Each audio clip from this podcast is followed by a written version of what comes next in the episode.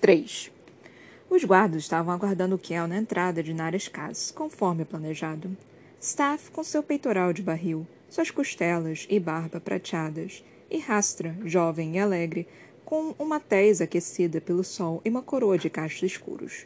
Pelo menos ele é bonito. Ree tinha dito meses antes, ao ver os novos guardas. O príncipe estivera de mau humor porque os guardas designados para ele, Tornas e Viz, não tinham beleza nem senso de humor. Cavalheiros, saudou Kel, enquanto acomodava o casaco sobre si no beco.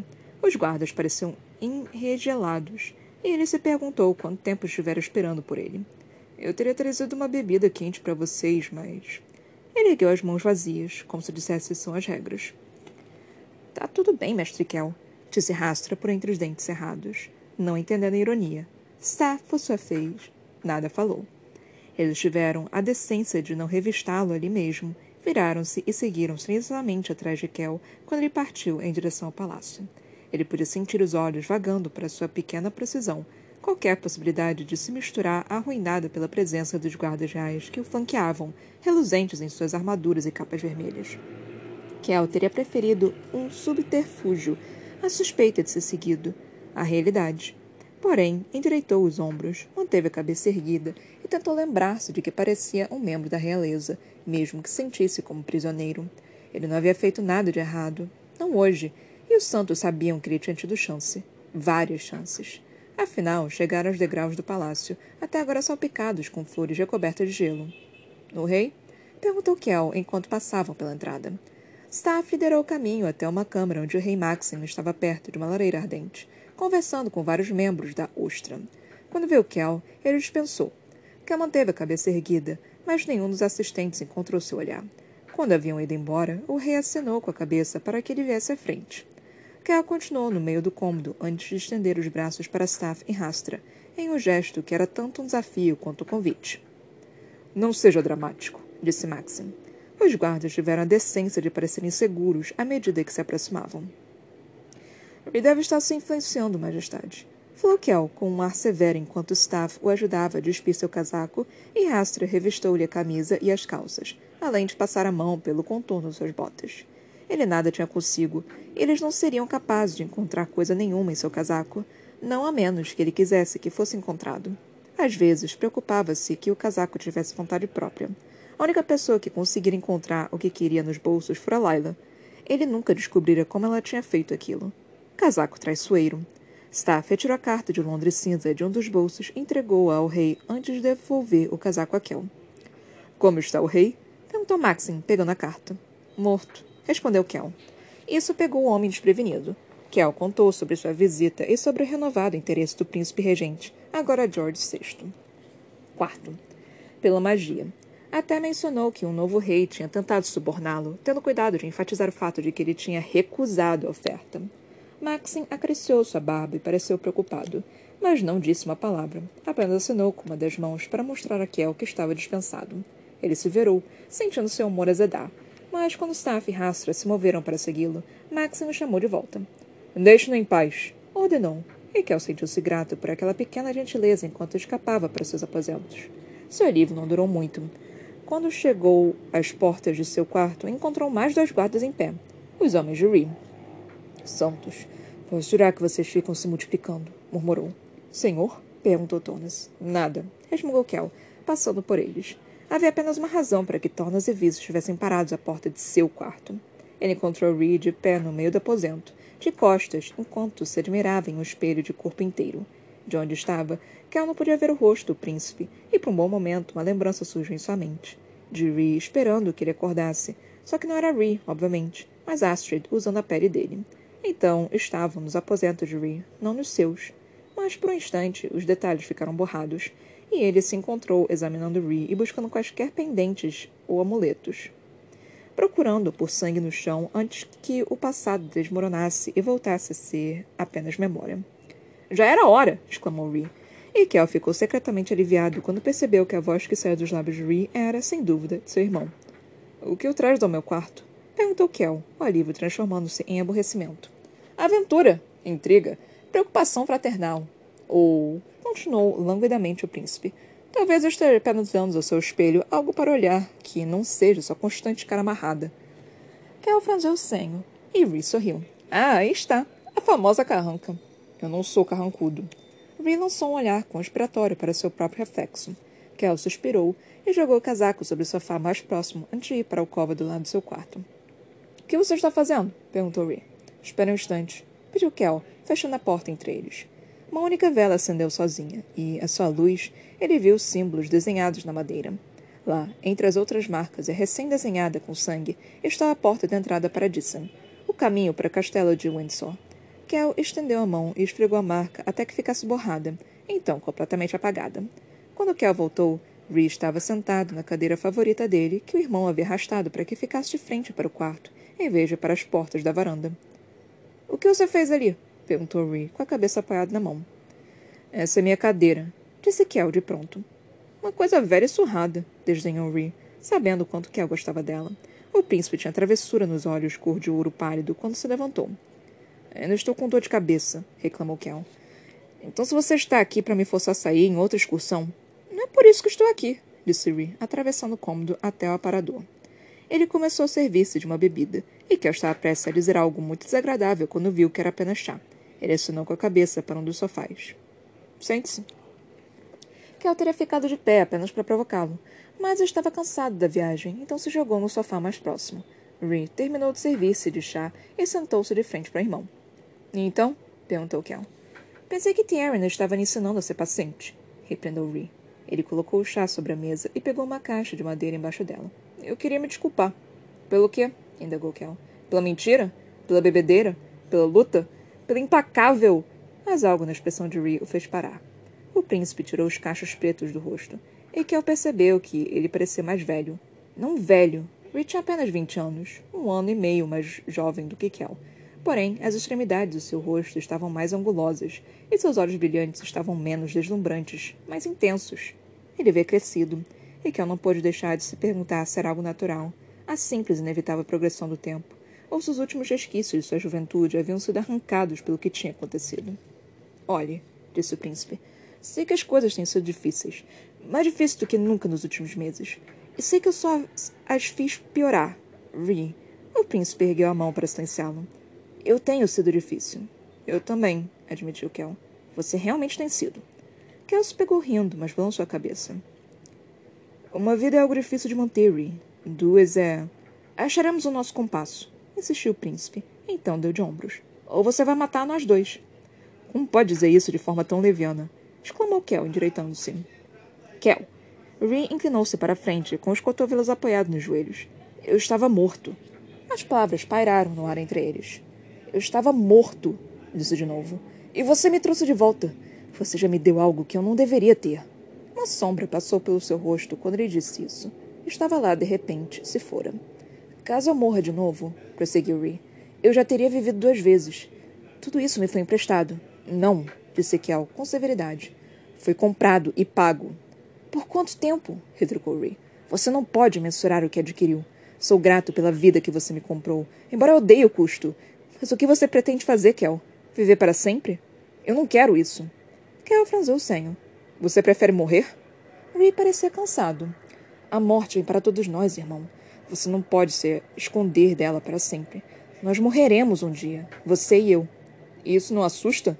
Ree deu de ombros. Não tanto quanto a ideia de desperdiçar uma vida perfeitamente boa com medo da morte.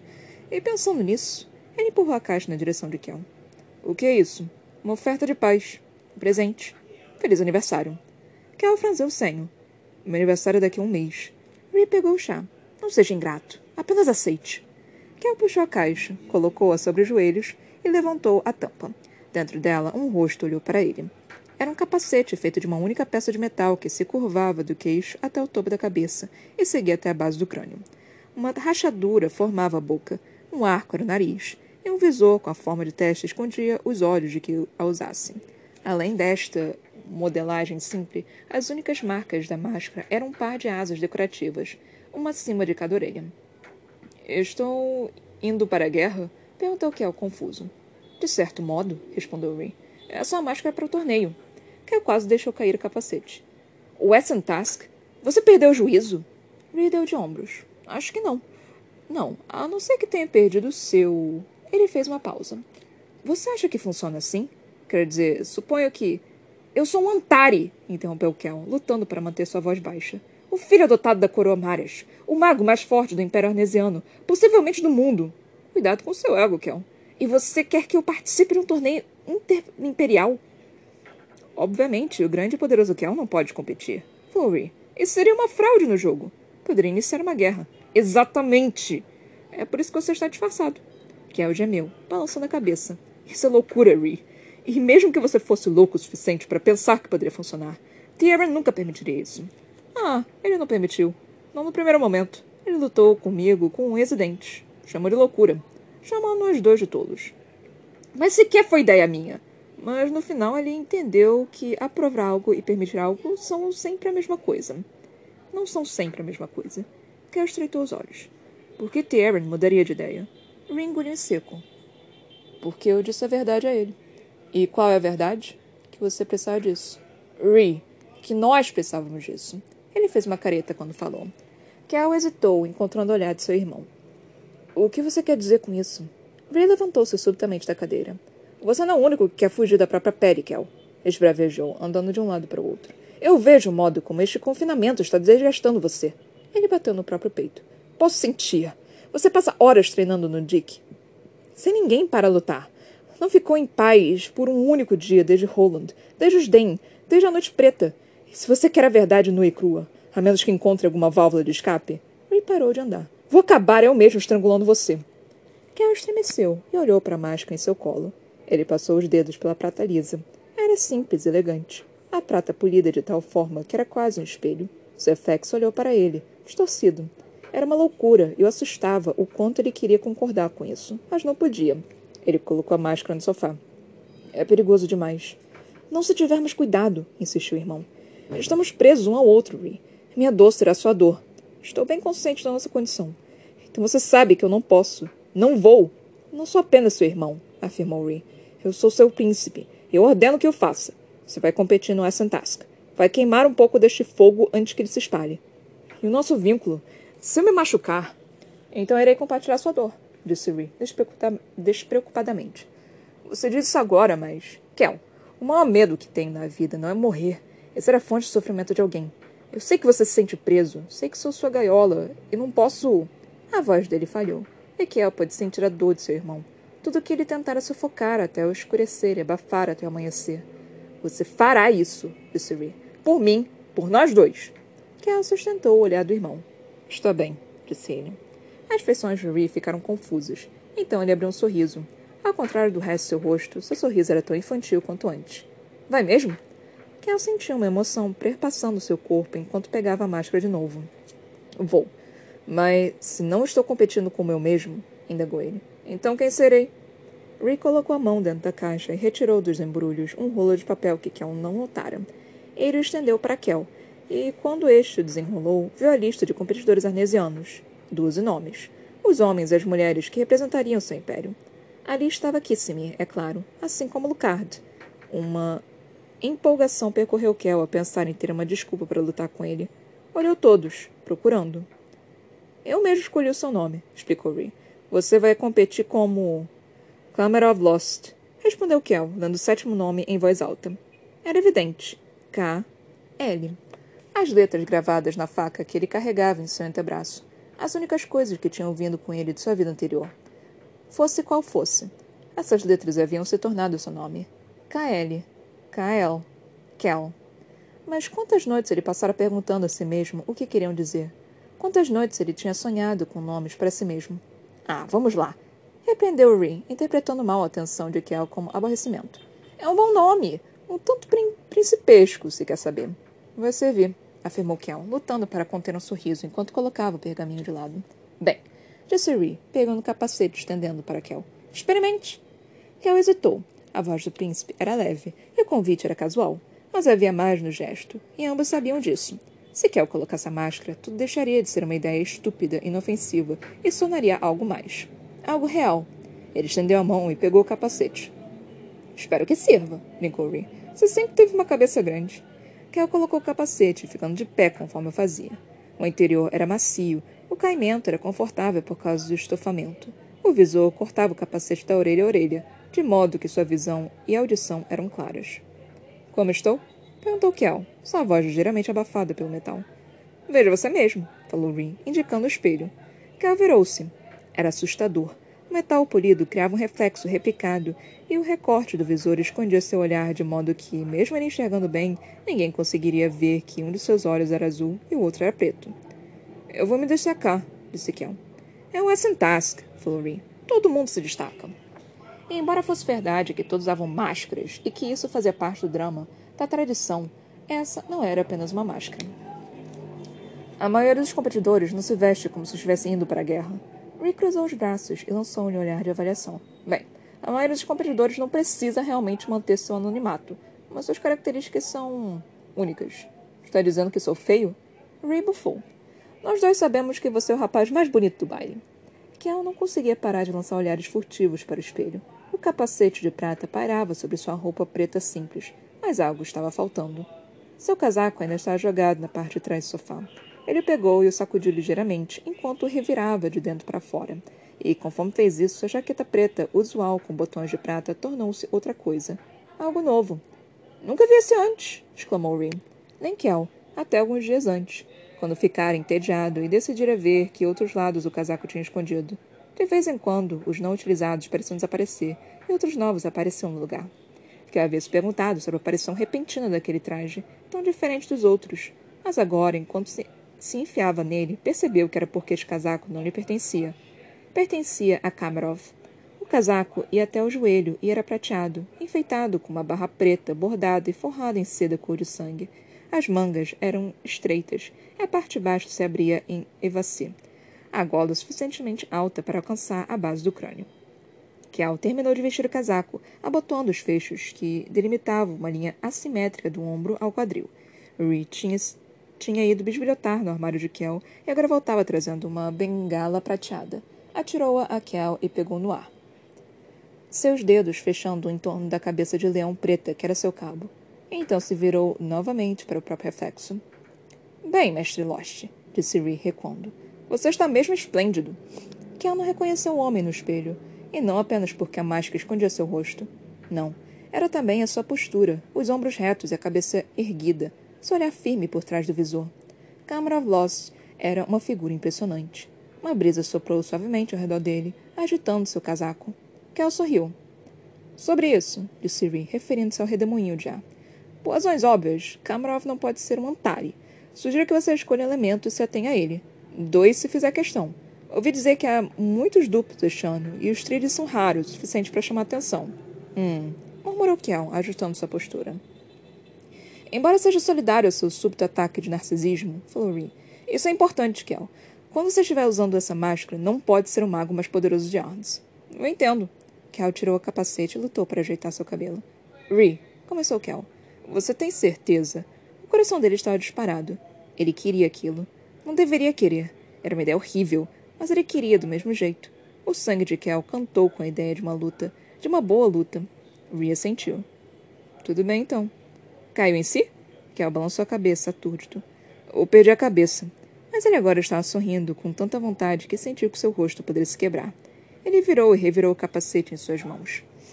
E então, tão subitamente quanto seu espírito se elevou, ele afundou. Santo! Praguejou, jogando-se de volta no sofá. E os meus guardas? Prata e ouro? perguntou Ree, usando seus apelidos favoritos para os homens. O que tem eles? Não posso certamente me livrar de Staff e Rastra durante todo o torneio. Tampouco posso me perder deles em cada luta. Desculpe, eu pensei que você fosse um grande mago. Kel ergueu as mãos, defendendo-se. Não tem nada a ver com minhas habilidades, Rui. Existem suspeitas e existe o óbvio. Bem, então, falou o príncipe, nós teremos que contar a eles. E eles vão contar ao rei. E você quer adivinhar o que o rei fará? Porque eu estou disposto a apostar que ele não vai arriscar a estabilidade do reino para que eu possa aliviar um pouco a minha atenção. Ray beliscou a, a ponte do nariz. Kel franziu o senho. Aquele gesto não combinava com o príncipe. Era algo que ele faria, que havia feito centenas de vezes. Deixe comigo, disse Rin. Ele dirigiu-se às portas do quarto de Kel e as abriu, encostando-se na soleira. Kel esperava que os guardas tivessem realmente ficado para trás quando deixaram o rei Maxim, mas eles deviam apenas ter lhe concedido uma vantagem, porque Ri o chamou, fechando a porta antes que seus próprios guardas pudessem segui-los. Kel se levantou sem saber o que seu irmão pretendia fazer. Staff, Começou Ree, dirigindo-se ao homem com costelas prateadas. Quando meu pai o designou para ser a sombra de Kel, o que ele disse? Staff olhou de Kel para Ree, como se fosse uma armadilha. Uma pergunta capciosa. Bem, ele disse que deveríamos vigiá-lo e protegê-lo e relatar a Sua Majestade se víssemos o mestre Kel fazendo alguma coisa suspeita. Kel franziu o senho, mas Ree lançou um sorriso encorajador. Foi isso mesmo, Rastra? O guarda com cabelo dourado escuro meneou a cabeça. Foi sim, Alteza. Mas se você fosse informado sobre algo com antecedência, então não seria suspeito, seria? Rastra olhou para cima. Um, não, Alteza? Ree, protestou Kel mas o príncipe ergueu a mão, pedindo que o deixasse continuar. Vocês dois juraram suas vidas a esta família, e esta coroa e este império. Seus juramentos são válidos? Ambos fizeram mesuras com a cabeça e levaram as mãos ao peito. É claro, Alteza, disseram, quase em unissono. Onde diabos Ree está querendo chegar? perguntou Siquel. Então, o semblante do príncipe mudou. A leveza se foi, assim como seu sorriso alegre. Sua postura se endireitou e sua mandíbula se apertou. Naquele momento, parecia menos um príncipe do que um futuro rei. Ele parecia Maxim. Então compreendo uma coisa, declarou, sua voz agora baixa e severa. O que estou prestes a dizer a vocês diz respeito não apenas à segurança nossa família, mas também do Império Arnesiano. Os olhos dos homens se arregalaram de preocupação. Os de Kel estreitaram-se. Acreditamos que é uma ameaça no torneio. Vi lançou um olhar conspiratório para Kel, embora ele honestamente não tivesse ideia de onde o irmão estava querendo chegar. Para descobrir a natureza dessa ameaça, Kel vai competir no Essen Task, disfarçado como um concorrente comum, Camera of Lost. Os guardas franziram as sobrancelhas, lançando olhares para Kel, que conseguiu produzir um rígido gesto de concordância. O segredo da minha identidade, interrompeu, é primordial. Se Faro houvesse descobrirem meu envolvimento, presumirão que trapaceamos no jogo. Meu pai já sabe do envolvimento de Kel, acrescentou Rin. Ele tem os próprios assuntos para resolver. Se virem alguma coisa durante o torneio, irão contar para Kel ou para mim. Mas como vamos protegê-lo? perguntou Staff. Se ele estiver fingindo ser outra pessoa. Rin não vacilou nem por um segundo. Um de vocês se colocará como seu segundo. Cada competidor precisa de um assistente. E o outro continuará a protegê-lo uma distância segura. Eu sempre quis fazer parte de uma conspiração, sussurrou Rastra. Então, erguendo a voz. Alteza, eu poderia ter aquele que vai estar disfarçado? São será algo muito mal contido. Ree olhou para Kel, que assentiu. Astra sorriu, e Ree juntou as mãos em um aplauso suave e decisivo. Então está resolvido. Quando Kel for Kel, vocês o guardarão com sua atenção usual. Mas quando lidarem com Kamrov, a ilusão deve ser impecável, e o segredo bem guardado. Os dois guardas concordaram com o gesto solene e foram dispensados. Santos, pensou Kel enquanto as portas se fechavam. Ele realmente conseguiu. Pronto, disse Ree, recostando-se no sofá. Isso não foi tão difícil que olhou para o irmão com uma mistura de surpresa e admiração. Sabe, falou, pegando a máscara. Se sua capacidade para governar for metade de sua capacidade para mentir, você será um rei incrível. Ree abriu um sorriso deslumbrante. Obrigado.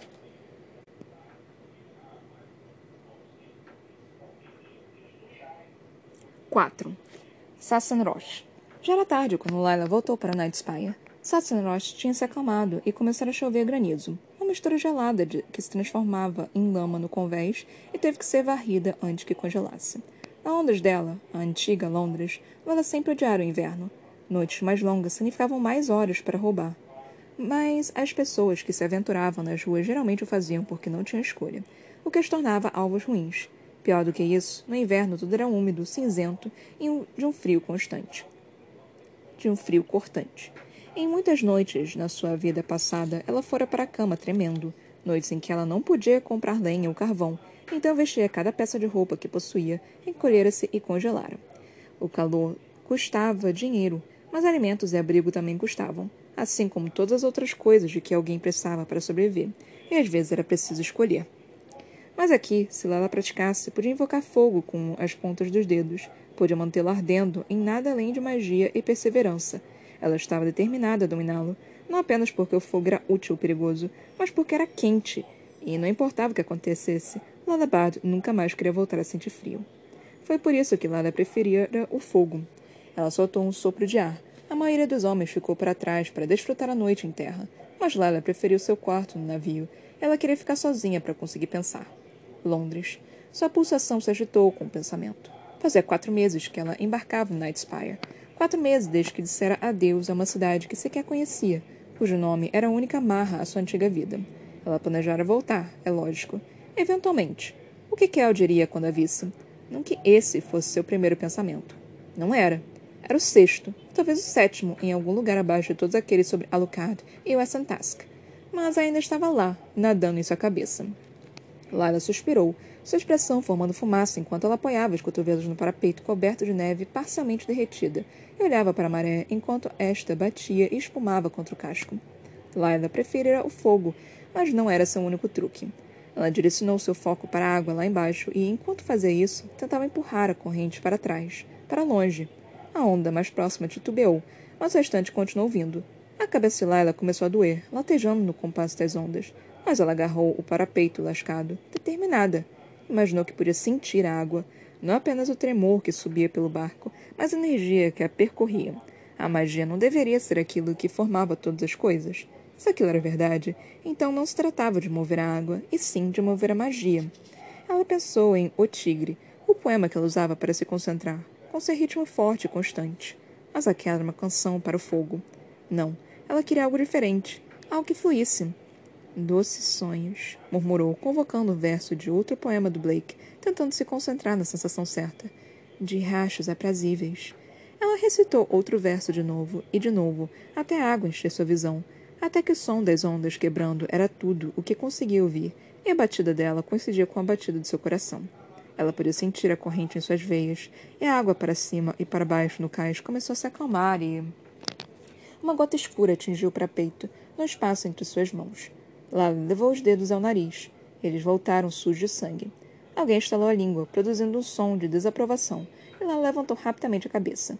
Há quanto tempo Alucard estava ali de pé, às suas costas? Por favor, não me diga que você acabou de tentar exercer a sua vontade no oceano, disse ele, oferecendo-lhe um lenço. Eu quase consegui, insistiu ela, segurando o tecido contra o rosto. Cheirava como ele, como sua magia, uma mistura estranha de ar marinho, mel, prata e especiarias. Não que eu duvide do seu poder Albard, mas isso não é possível. Talvez não para você, retrucou ela, embora na verdade ainda estivesse intimidada pelo que tinha visto Alucard fazer na taverna. Não é possível para ninguém, disse Alucard em tom professoral. Eu lhe disse, quando você controla um elemento, sua vontade tem que ser capaz de englobá-lo. Tem que ser capaz de alcançá-lo, cercá-lo. É assim que se dá forma a um elemento e é assim que você o comanda. Ninguém pode esticar a mente em torno de um oceano. Não sem se romper. Da próxima vez, mire em algo. Men... Ele se interrompeu quando um torrão de lama gelada bateu no ombro de seu casaco. Arg! exclamou, enquanto pedaços corriam pelo clarim. Eu sei onde você dorme, Bart. Ela sorriu maliciosamente. Então sabe que eu durmo com facas. Seu sorriso vacilou. Ainda? Ela deu de ombros e virou-se para a água. O jeito que eles me tratam? Minhas ordens foram muito claras, falou ele, obviamente presumindo que algo de errado havia acontecido. Mas não era isso. Como se eu fosse um deles. Ela terminou de falar. Alucard piscou, confuso. Por que não deveriam? Você faz parte da tripulação. Lara se encolheu. Tripulação. A própria palavra referia-se a mais de uma pessoa. Mas pertencer significava se importar, e se importar era algo perigoso. Na melhor das hipóteses, complicava tudo. Na pior das hipóteses, as pessoas morriam. Pessoas como Baron. Você preferiria que eles tentassem esfaqueá-la no escuro? Perguntou o capitão. Jogá-la ao mar e fingir que foi um acidente? Óbvio que não, respondeu Laila. Mas pelo menos ela saberia como reagir àquilo. Lutar era algo que ela conhecia. Amizade? Ela não sabia o que fazer com aquilo. Eles provavelmente estão muito assustados para tentar. Alguns deles podem ter medo de você, mas todos respeitam. E não se deixe levar, acrescentou ele, cutucando o ombro dela com o seu. Mas alguns parecem até gostar de você. Lada grunhiu. Alucard riu. Quem é você? perguntou ele. Eu sou Delilah Bard, disse ela calmamente. A amarelada bota do Night Spire. Normalmente, Alucard deixaria por isso mesmo, mas não naquela noite. Mas quem era Delilah Bard antes de embarcar no meu navio? Lila manteve os olhos na água. Outra pessoa, respondeu ela. E ela será ainda outra pessoa quando partir. Alucard soltou uma baforada de ar, e os dois ficaram ali, lado a lado no convés, olhando para a névoa. Ela pairava acima da água, embaçando a linha entre céu e mar, porém sem estar inteiramente imóvel. Mudava, contorcia-se e esprelava, os movimentos sutis e fluidos como o balanço da água. Os marinheiros a chamavam de névoa de divinação. Supostamente, se você olhasse para ela por tempo suficiente, começaria a ver coisas, Se eram mesmo visões ou apenas uma ilusão de ótica, dependia de para quem você perguntava. Ela olhou para a névoa espiralada, com os olhos semicerrados, esperando nada enxergar. Ela nunca tivera uma imaginação particularmente fértil. Porém, depois de um instante, ela pensou ter visto a neblina começar a se alterar, começar a mudar. O efeito era extremamente fascinante, e Lara descobriu que não conseguia desviar o olhar enquanto os fios de névoa fantasmagóricos se tornavam dedos, e depois uma mão tentando alcançá-la através da escuridão. Então, a voz de Lucard era como uma pedra estilhaçando a visão. Londres. Ela exalou, a nuvem de expressão obstruindo a vista. O que tem ela? Pensei que você ficaria feliz. Ou triste. Ou com raiva. Na verdade, pensei que você sentiria alguma coisa. Lara inclinou a cabeça. E por que você pensaria isso? Já se passaram quatro meses. Imaginei que você tivesse partido por alguma razão. Ela lançou-lhe um olhar severo. Por que você partiu? Houve uma pausa, e mais, a mais breve sombra, então ele deu de ombros. Para ver o mundo. Lara encolheu os ombros. Eu também. As duas respostas eram mentiras, ou, na melhor das hipóteses, meia-verdade. Mas desta vez, um não desafiou o outro. Os dois se afastaram da água e atravessaram o silêncio, protegendo seus segredos do frio ao redor.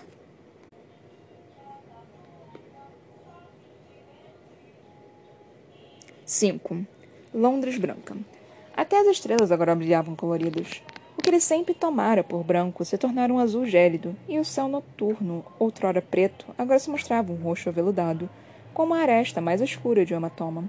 Roland sentou-se no trono, olhando além das paredes abobadas para a grande extensão do céu, esforçando-se para discernir as cores do seu mundo. Elas sempre estiveram lá, enterradas sob a película de magia extinta. Ou eram novas. Vinhas em tons fortes de verde se esgueiravam, escuras e deliciosas, subindo em torno dos pilares de pedra pálidos que circundavam a sala do trono. Suas folhas de esmeralda alcançavam o ar prateado, ao passo que suas raízes tracejavam o chão e entravam na superfície imóvel e escura da piscina de divinação. Por quantas vezes Roland havia sonhado em sentar-se neste trono, em cortar a garganta de Atos, enterrar uma espada no coração de Astrid e retornar sua vida? Quantas vezes e, no entanto, não tinha sido sua mão, no fim das contas. Tinha sido de Kel. A mesma mão que havia transpassado uma barra de metal pelo de Roland e empurrado seu corpo moribundo para o abismo. Roland se levantou, as ricas dobras de sua capa assentando-se ao seu redor enquanto ele descia os degraus do estado. Parando diante da piscina preta e reflexiva. A sala do trono estava vazia. Ele havia dispensado a todos, aos criados e aos guardas, desejando a solidão. Mas isso não existia, não mais. Efeito olhava para ele da superfície vítrea da água, como uma janela no escuro. Seu olho verde, uma joia flutuando sobre a água, seu olho preto desaparecendo nas profundezas. Parecia mais jovem, mas é lógico que, mesmo na juventude, Roland nunca havia sido assim. O rubor da saúde, a suavidade de uma vida sem dor. Roland permaneceu perfeitamente imóvel, mas seu reflexo se moveu. Um aceno de cabeça, a nuance de um sorriso, olho verde devorado pelo preto. Nós formamos um ótimo rei, disse o reflexo, as palavras ecoando na mente de Roland. Formamos, falou Roland em voz baixa. Formamos sim. Londres preta, três meses atrás. Escuridão, por toda parte, do tipo que se estendia, por segundos, horas e dias. E depois, lentamente, a escuridão foi iluminada pelo entardecer. O nada deu lugar a algo, recompondo-se até que houvesse terra, ar e um mundo entre eles. Um mundo que era calmo de uma forma impossível, não natural. Roland estava deitado sobre a terra fria, manchado de sangue no peito e nas costas, onde a barra de metal o tinha transpassado. Ao redor de seu corpo, o entardecer tinha uma estranha permanência, sem raios persistentes de luz do dia, sem as bordas da noite que se aproximavam. Havia um silêncio pesado naquele lugar, com prateleiras debaixo da poeira havia muito assentada, uma casa abandonada, um corpo sem expressão. Até que Roland arquejou. Em resposta, o mundo empoeirado estremeceu ao seu redor, como se ao respirar ele tivesse soprado vida nele, tivesse feito tempo, ainda que de forma vacilante, voltar a andar para frente. Flocos de sujeira, cinzas ou algo parecido pairavam no ar acima dele, do mesmo modo como partículas faziam entrar em feixe de luz do sol, e agora caíam, depositando-se como neve em seus cabelos, em suas bochechas, em suas roupas. Dor. Tudo era dor. Mas ele estava vivo. De alguma maneira impossível, ele estava vivo. Seu corpo inteiro doía, Não apenas a ferida em seu peito, mas seus músculos, seus ossos, como se ele tivesse ficado deitado no chão por dias, semanas, e cada expressão superficial enviava estocado seus pulmões. Ele deveria estar morto. Em vez disso, reuniu força e sentou. Sua visão oscilou por um momento, mas, para seu alívio, a dor em seu peito não piorou. Permaneceu uma dor aguda, pulsando no compasso de seu coração. Ele olhou ao redor e descobriu que estava sentado em um jardim murado, ou pelo menos o que poderia ter sido um. As plantas haviam murchado havia muito tempo, e o que ainda restava de vidreira e caule parecia pronto para se desfazer em cinzas ao menor toque. Onde ele estava? Roland revirou sua memória, mas a última imagem que guardava era do Kel com uma determinação inflexível, mesmo enquanto lutava contra a água que Roland usara para prendê-lo. Os olhos de Kel estreitando-se para manter o foco, seguida pela pontada de dor nas costas de Roland. Haste metal rasgando carne e músculos, estilhaçando costelas e desfazendo a cicatriz em seu peito. Uma dor imensa, seguida de rendição, e então mais nada. Mas essa luta tinha acontecido em outra Londres. Este lugar aqui não tinha nenhum resquício do aroma floral daquela cidade, nenhum traço de sua magia pulsante, nem era sua Londres. E isto Roland sabia com igual certeza, pois embora compartilhasse a atmosfera estéril, a paleta sem cor faltava o frio amargo e o cheiro de cinza e metal. Vagamente, Lembrou-se de estar deitado na floresta de pedra, entorpecido para tudo, exceto para o lento desvanecimento de sua pulsação. E depois lembrou-se de ser arrastado para o abismo, uma escuridão que ele presumiu ser a morte, mas a morte o havia rejeitado, entregando a este lugar.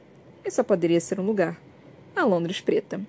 Roland tinha parado de sangrar e seus dedos se moveram de maneira distraída e automática, não para seu ferimento, mas para o círculo de prata que pendia seu manto, a marca do controle dos Dane. Ele descobriu que havia desaparecido, assim como a própria capa. Sua camisa estava rasgada, e a pele abaixo dela, onde houvera uma cicatriz prateada do selo de Atos, era agora uma bagunça de carne rasgada e sangue seco. Só então, com seus dedos pairando sobre a ferida, Roland sentiu a mudança. Havia sido ofuscada pelo choque, pela dor e pelo redor estranho, mas agora formigava em sua pele e em suas veias, uma leveza que não sentia havia sete anos. Liberdade. O feitiço de Atos tinha sido quebrado. A ligação havia sido estilhaçada. Mas como? A magia estava ligada à alma, não à pele. Rolando sabia, tinha tentado cortá-la uma dúzia de vezes, e só podia ser quebrada por quem a conjurara. O que só poderia significar uma coisa. Atos Dane estava morto. A compreensão reverberou por Roland, com uma intensidade inesperada, e ele afegou e agarrou o solo ressecado embaixo dele. Só que não estava mais seco.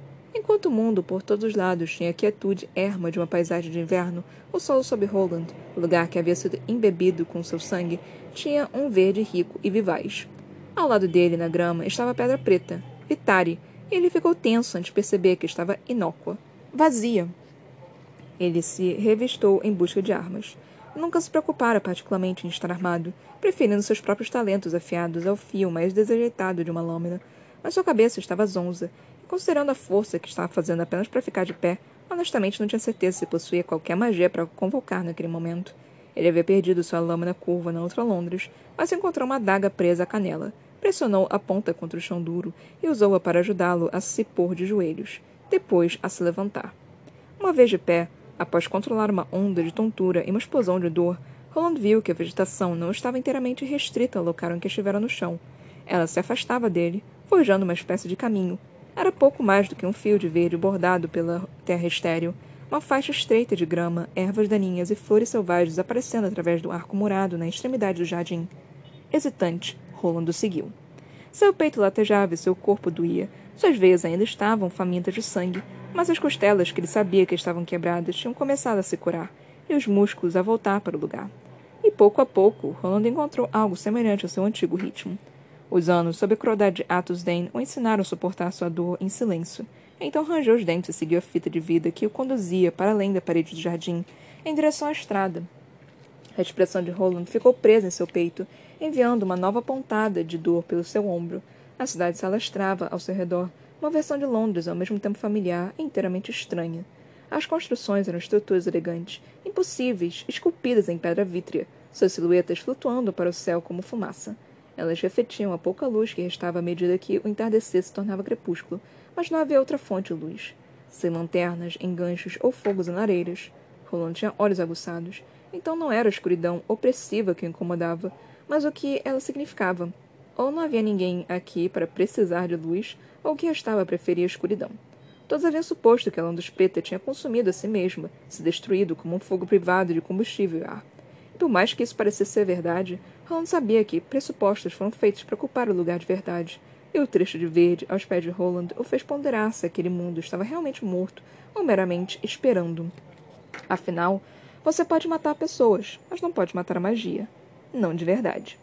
Ele seguiu o fio de novo crescimento, que atravessava as ruas fantasmagóricas, esticando-se aqui e ali para se apoiar nas paredes de pedra lisa, espiando pelas janelas e nada encontrando. Ninguém. Chegou ao rio, aquele que possuía diversos nomes, mas corria por todas as Londres. Era preto como tinta, mas isso perturbava menos a Roland do que o fato de que não fluía. Não estava congelado, como o Atom, e como era feito de água, não poderia ter se decomposto com o resto da cidade.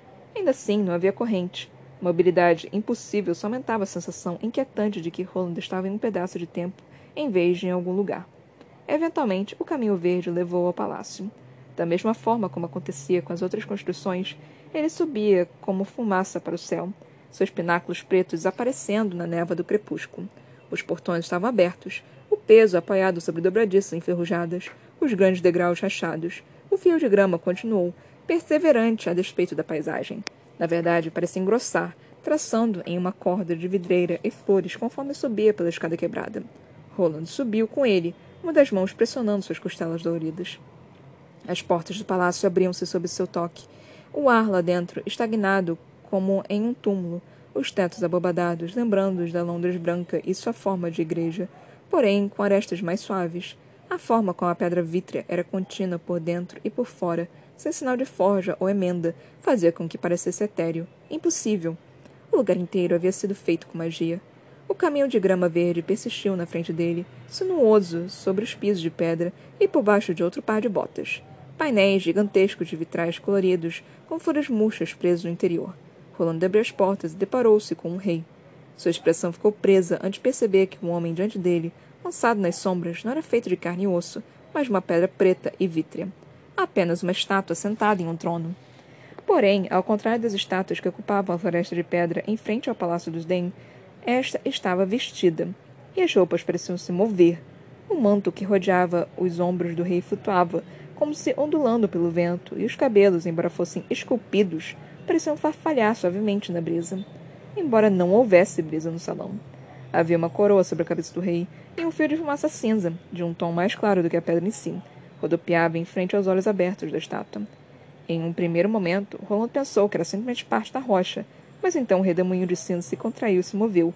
Enrolou-se até formar pupilas, que ficaram à deriva até encontrarem Roland. Então pararam. Roland ficou tenso. A estátua estava viva. Talvez não da forma como vivem os homens, mas ainda assim viva, de uma forma simples e resistente, como a grama a seus pés. Natural, e ao mesmo tempo completamente não natural. Oshok, murmurou Roland. A palavra para um pedaço de magia que se desgarrou tornou-se algo mais, algo mente própria, uma vontade. A estátua nada disse.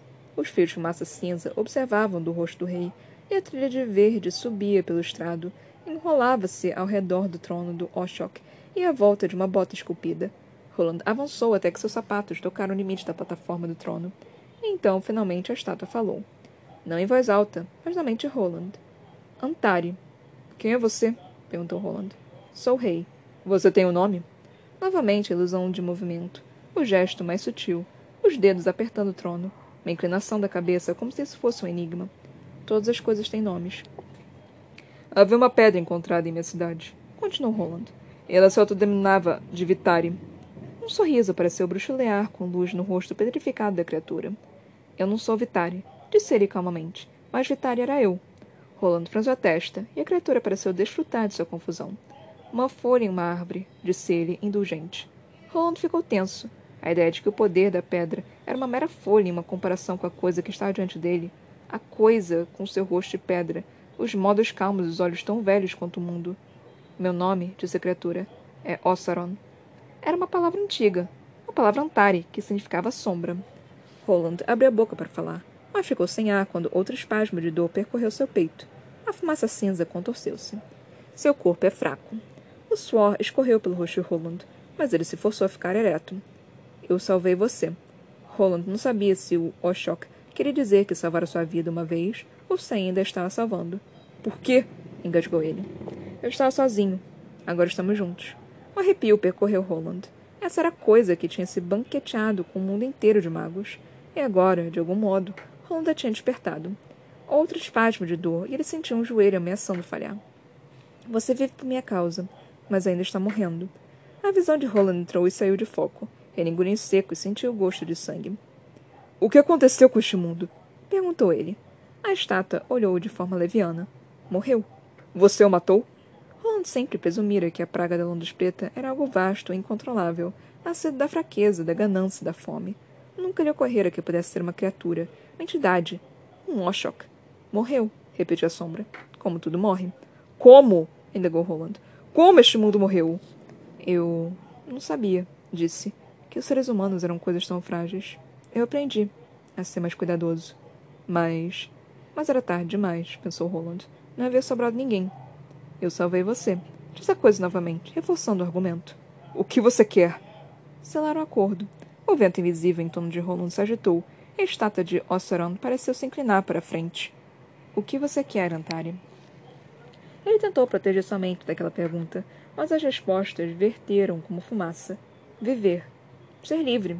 Então ele pensou em seu mundo, faminto por poder, por vida. Pensou em como morreria, não como este lugar, porém lenta e dolorosamente. O que você quer, Roland? Ele queria salvar seu mundo. Atrás dos olhos, a imagem começou a mudar conforme Londres. A sua Londres voltava à vida. Ele viu a si mesmo no trono, olhando para o topo de um palácio sem teto, na direção de um céu azul brilhante, o calor do sol em sua pele e. Não! vociferou ele, enterrando a mão no ombro ferido e fazendo com que a dor o retirasse daquela visão. Era um truque, uma armadilha. Todas as coisas têm um preço, disse Ossaron. Essa é a natureza do mundo. Dar e receber. Você pode ficar aqui e morrer por nada enquanto seu mundo morre também. E pode salvá-lo. A escolha é sua. O que você quer? perguntou Roland. Viver, respondeu a sombra. Posso salvar sua vida. Posso salvar seu mundo. É uma negociação simples, Antari. Eu poder pelo seu corpo. E a mente de quem? desafiou Roland. A vontade de quem? Nossas, murmurou o rei. O peito de Roland doía. Outro vínculo. Ele nunca seria livre. Ele fechou os olhos e se viu de volta no trono admirando aquele céu maravilhoso. Bem, perguntou o Rei das Sombras, temos um acordo?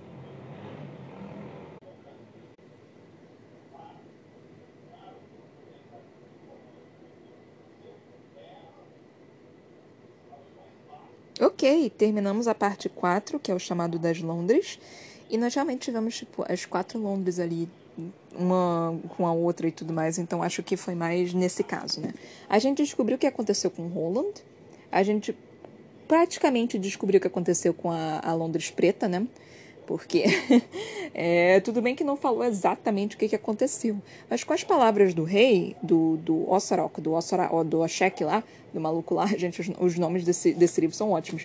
É, eu, você meio que consegue decifrar o que, que aconteceu, né? É, e novamente gostaria de pedir desculpas por não estar aqui todos os dias, como eu deveria estar.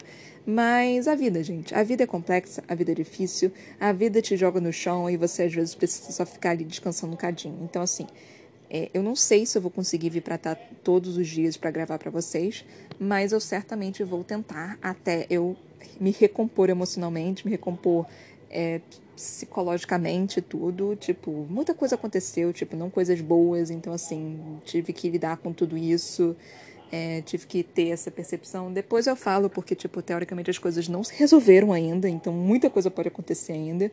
Então, eu, por esse, nesse momento, eu não falo o que, que vai acontecer, mas eu sou fofoqueira, então eu sempre acabo falando tudo. Mas nesse atual momento, não vou falar. Só aguardem né, que eventualmente eu falo para vocês, porque nada se resolveu. Por enquanto, nada se resolveu. Então, tipo, eu sou total. É, tem que viver com isso, tem que ter isso e eventualmente eu vou ter que ver o que, que vai acontecer, né? Só que enquanto nada acontecer, eu vou ficar aqui quietinha porque é melhor não falar nada do que falar o que, que é e no final das contas o negócio mudar, tipo, em 15 minutos. Então é, é pode ser mais ou menos assim. Então eu prefiro só explicar toda a situação quando ela realmente, finalmente se resolver. É, mas enfim, nós terminamos a parte 4, né? Nós começamos com o Kel voltando da, da Londres cinza. É, gente, amo Kel. Adoro Kel. eu já falo isso pra vocês. Meu, meu crush é o Kel. Mas, é, cara, não sei. Tipo, ele voltando da Londres Cinza, falando com o Maxim, né? E, tipo, aí o Maxim meio que deixando ele ficar sozinho, porque o, o Kel falou, tipo, mano, o rei morreu. Aí o Maxim pergunta, ah, como é que tá o rei? Morreu. Tipo, simples assim, morreu, tá, tá morto, tá, tá, tá escavado, tá, tá debaixo de 4, quilos de terra, tá mais ou menos isso. E aí o Maxim falando, tipo, não, deixa ele, deixa ele, deixa ele ficar quieto. Aí o Ree, lá no quarto dele, falando, tipo, não, agora você vai participar do Essen Task. E eu só tô tipo, mano, isso não vai dar certo. eu lendo isso, eu lendo, tipo, o Ree falando, não, você precisa participar do Essen Task. Eu, não, ele não precisa. Aí o Ree falando, você tá muito ansioso. Ele tá ansioso, então ele faz outra coisa. Não participa do Essen Task. Não, você vai participar do Essen Task. Eu, não, não, vai dar merda isso, gente. A Layla e o... Primeiro, primeiro que vai, vai entrar a Layla, né? Porque a gente sabe que ela vai entrar. Não sei como o caralho dela vai, querer, vai conseguir entrar nessa merda, mas a gente sabe que ela vai entrar. E ela, eu não sei como que ela vai conseguir fazer isso, porque a magia dela é uma merda, mas vamos, vamos ver como é que vai ficar. Primeiro, a Layla vai entrar pra bater o terror. Segundo, a Alucard, que a gente também não tem certeza o que está acontecendo ali com, com esse rapaz.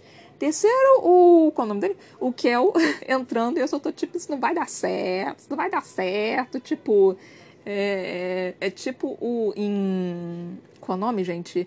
Em One Punch Man, que o Saitama ele entra na, na competição de, de. Não sei se vocês assistiram isso, mas ele entra na competição de artes marciais, né? Porque ele tava querendo descobrir se as artes marciais eram fortes, não sei o quê.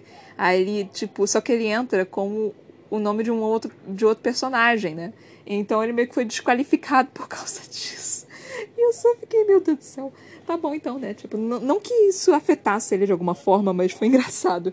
Então eu vendo isso, gente, e pior, aqui pode ser coisa de guerra, sabe? Que pode dar guerra nessa, nessa jossa. Então eu sou tomando do céu, Rio, o que, que você tá fazendo? Podia, podia é, criar meio que um Ascent Task é, segundo, sabe? Alguma coisa assim do qual, tipo, ah, nós temos aqui as principais e nós temos aqui as não principais, sabe? Tipo, as Acho que, ah, você quer lutar? Então vamos fazer aqui esse negócio aqui. Tipo, não é original, mas vamos fazer um torneio dentro de um torneio, sabe? Por que não? Por que não tentar fazer isso? Por que não, não, não fazermos esse Ascent Task segundo? Mas não, vamos meter o Antari no meio do Ascent Task que pode meter uma guerra com todo mundo. Por que não? Tipo, ninguém nunca pensou sobre isso, né? Porque, porque é uma ideia ótima, excelente. Porque, porque essa é a melhor ideia que você pode ter. Claro, excelente, muito bom dois dedos pra cima pra você, porque puta que me pariu. Meu Deus do céu, a inteligência desse, desse povo. Podia fazer a coisa. Podia fazer de qualquer outro jeito, né, gente? Podia até falar, tipo, ah, então, a Santesca agora vai ter uma. Uma. Como se diz? Um. Um, um, uma preliminar, né? Vai ter que todo mundo lutar contra o Kel, porque, tipo, Agora isso vai ser mais ou menos uma demonstração de força, não sei o que. Podia fazer qualquer coisa, gente. Não, vamos meter o diabo do garoto ali dentro para poder causar uma guerra. Por que não? Podia ter feito qualquer coisa, gente. Mas não, vamos, vamos, vamos fazer o que provavelmente vai meter em guerra. Sim, claro. É, não é isso que o Rick quer? O Rick não quer guerra? Então, então vai ter guerra. Ai, céus. Então, vamos lá.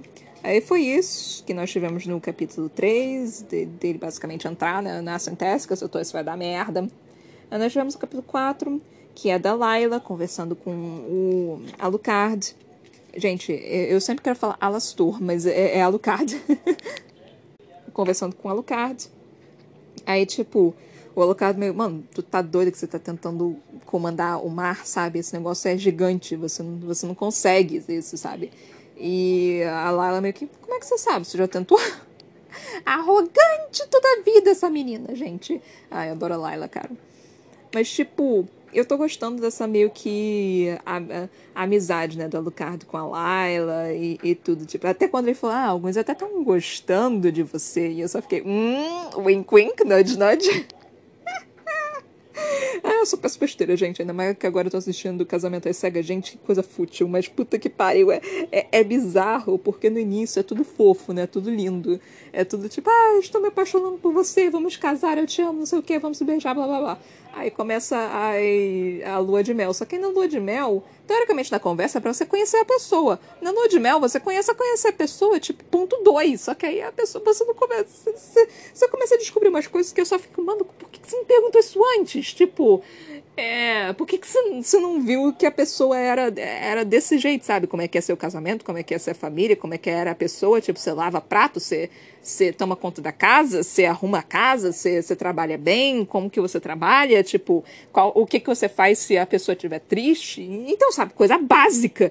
E a pessoa, tipo, no, depois de três já tá falando, tô completamente apaixonada. E aí entra no lua de mel, tipo, eu não, não era essa pessoa que eu conheci. Óbvio, só foram três dias, gente, que pessoal emocionado. Tipo, eu sei que a qualificação do casamento às cegas é realmente pra você ficar lá, tipo, é, aquele pouco tempo e blá blá blá. A puta que pariu, eu vejo isso e eu fico, gente, não é possível. eu, eu, eu, não sou. Eu sou emocionada, mas não esse ponto, gente. Eu nunca cheguei a gostar de uma pessoa e olhar para ela e falar, eu quero casar com ela amanhã. Eu, eu, eu, tipo, não, não, não funciona assim pra mim. Eu sou, tipo, eu tenho um, um puta medo, porque até porque todo mundo me machuca. Mas enfim. Ai, Deus, enfim. Aí nós tivemos o capítulo 4, né? Dessa questão do da Laila do, do Alucard. Ai, gente, a V-Shop tá, tá querendo meter com a gente, tipo, ó, ó, ó, tem, tem uma coisinha aí com a Alucard, tem uma coisinha com a Alucard. Eu tô sentindo que não vai ser nada demais. Eu tô sentindo que eu vou ficar meio puta com a, a V-Shop, porque ela tá criando tanta, tanto suspense em cima da Alucard, que eu tô tipo, hum, Será que vai ser alguma coisa interessante ou vai ser qualquer coisa que vai ser só tipo, Mah! mas para eles é tipo, meu Deus. Então eu tô meio que, Mah! então beleza, né? eu, eu, tenho quase certeza que vai ser algo meio que, é, meio que não vai ser tão, oh. Então mas vamos ver como é que vai ficar.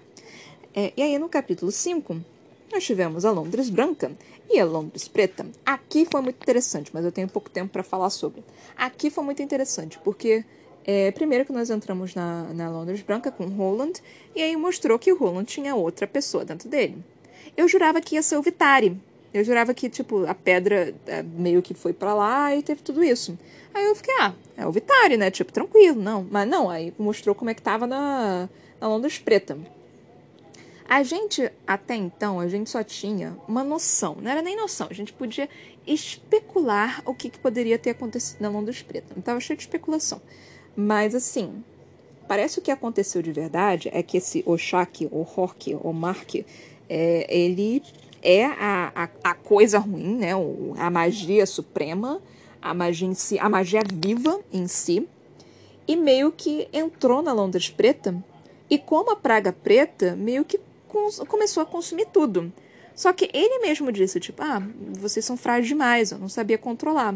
Então, eu não tenho muita certeza se, tipo, ele realmente é algo ruim ou se é algo, tipo, algo que simplesmente é. Porque, assim, leão como uma zebra.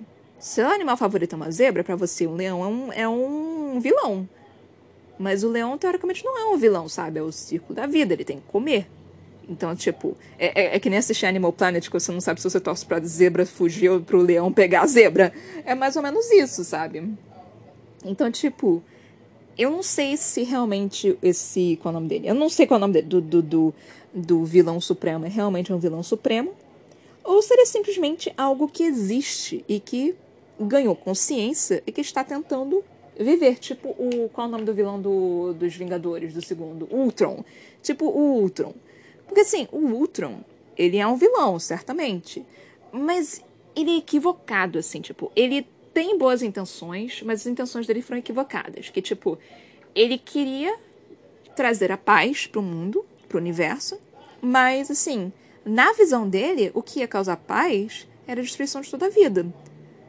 É assim, tipo, faz sentido. Se você acaba com tudo, então certamente não vai ter nada ali. Então certamente vai ser a paz. Mas ao mesmo tempo é equivocado, sabe? Porque, tipo, a gente não quer destruir tudo. A gente, a gente quer sobreviver. Então, assim, é errado? É errado.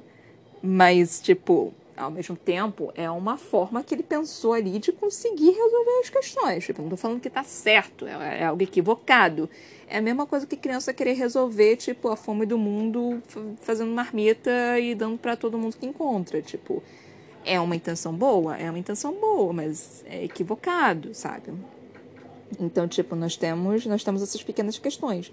Então, eu não tenho certeza se esse cara, se essa coisa é um ser equivocado que tem essa noção grandiosa, né, de, de tipo, ah, não, eu quero trazer algo a mais para esse mundo, mas eu não soube como lidar exatamente, ou simplesmente tipo, quer atacar o terror e falar, foda-se, eu quero que todo mundo morra nessa merda. Então vai ser interessante ver isso, porque eu não senti exatamente malevolência vindo desse cara. Eu senti meio que é isso, tipo, isso aconteceu, foi isso que aconteceu. Então eu estou curiosa para saber o resto dessa, de, dessa construção desse personagem. E aí é isso, galera. Muito, muito, muito obrigada por ter me vindo até aqui. Espero que vocês tenham gostado, espero que vocês estejam curtindo. Até a próxima. Beijinhos e tchau, tchau.